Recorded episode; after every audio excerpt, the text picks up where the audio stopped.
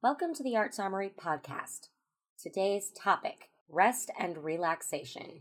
So much of what this podcast is about has to do with making art and how to make art and art in general. But there is another side to art making and learning about art, and that is not it's easy for a creative person to get caught up in what they're doing. In fact, it's so easy to get so caught up that sometimes you forget to take a break and take care of yourself too. If you aren't taking care of yourself, if you aren't taking care of your mental health, your physical health, your overall well being, you can't really expect much good creativity to come out of you. That's true with being creative and with really anything. You don't work as well when you're tired and run down. I will admit, I myself am very guilty of going for the art and going for the creative impulses and not slowing down to the point where I tire myself out. It's a terrible habit. Those creative impulses hit you and you feel like you have to go for them right in the moment. But that's not really the case. As I've mentioned in earlier episodes of this podcast, there are ways to keep yourself constantly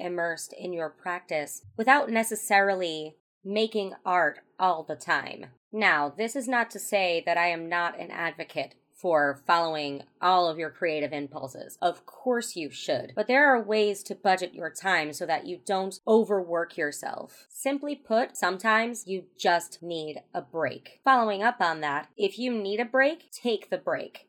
It took me a very long time going through school and into my professional life to fully understand the value and the importance of knowing your body, knowing when you need to stop.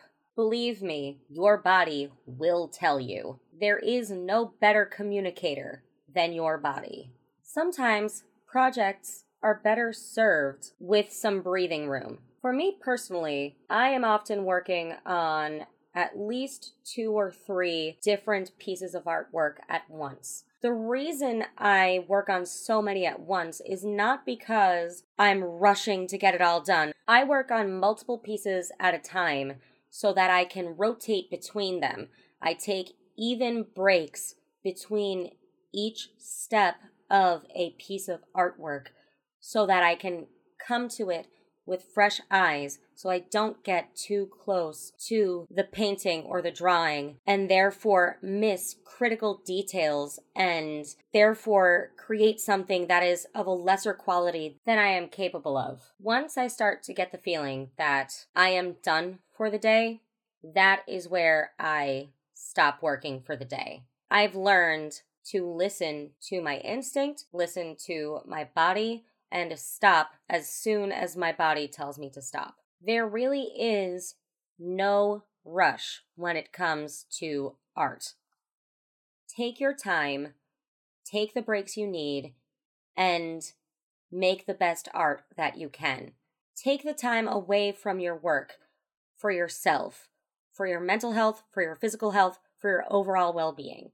If something hits you while you're taking a break, I'm always a huge advocate for keeping a pencil and a notebook on you. Jot that idea down and leave it for the next time you come to the desk. But make sure you step away from the desk when you need to. Art making should not be stressful. It should be a positive experience through which you're expressing yourself and getting yourself out there in a positive manner. The second it starts being stressful, is the second it stops being fun. So instead, read a book, watch a movie, do whatever you can to come back to your project as clear headed and as relaxed as possible.